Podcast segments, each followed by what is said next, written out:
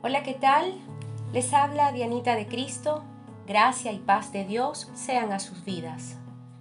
Les invito a acompañarme en un tiempo de oración. Leamos en la palabra de Dios en el primer libro de la Biblia, en Génesis, capítulo 32, versículo 26. Y dijo, déjame, porque ya amanece.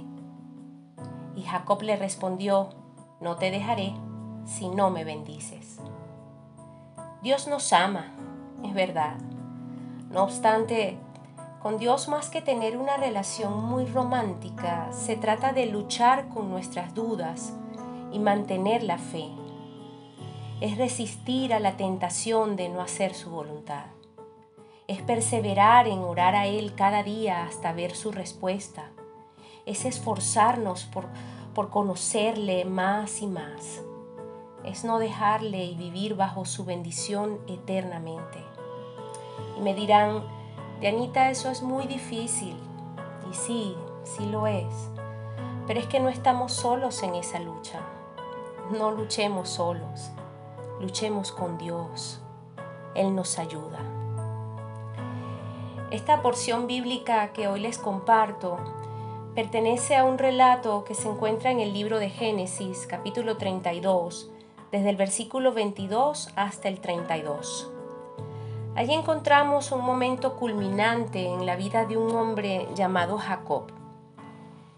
Hasta aquí él se había comportado de una forma indigna, pero Dios se había ocupado de él. Como dice su palabra, el Señor al que ama, disciplina. Puede que podamos identificarnos un poco, mucho o bastante con Jacob. Él había pasado su vida, ¿saben? afanándose y luchando por sus propios medios y con sus propias fuerzas para obtener lo que Dios de todos modos le habría proporcionado.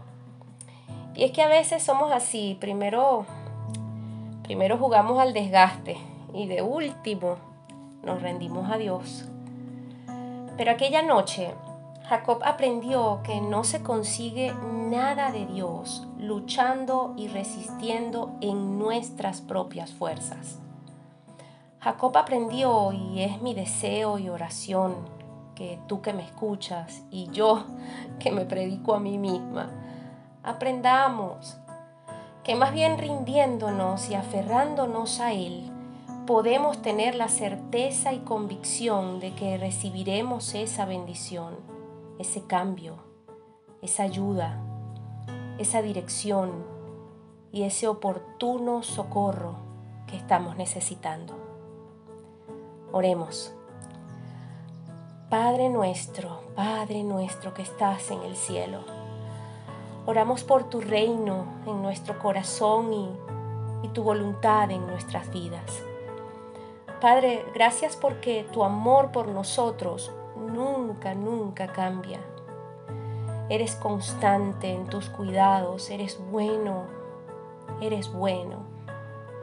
Eres imparable, inigualable, único, único e irrepetible. Sin embargo, Padre, nosotros sí cambiamos. Y muchas veces nos negamos a esos cambios o queremos hacerlos a nuestra manera y en nuestras fuerzas.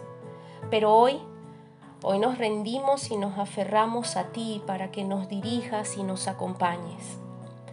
Padre, comprendemos que duele y dolerá.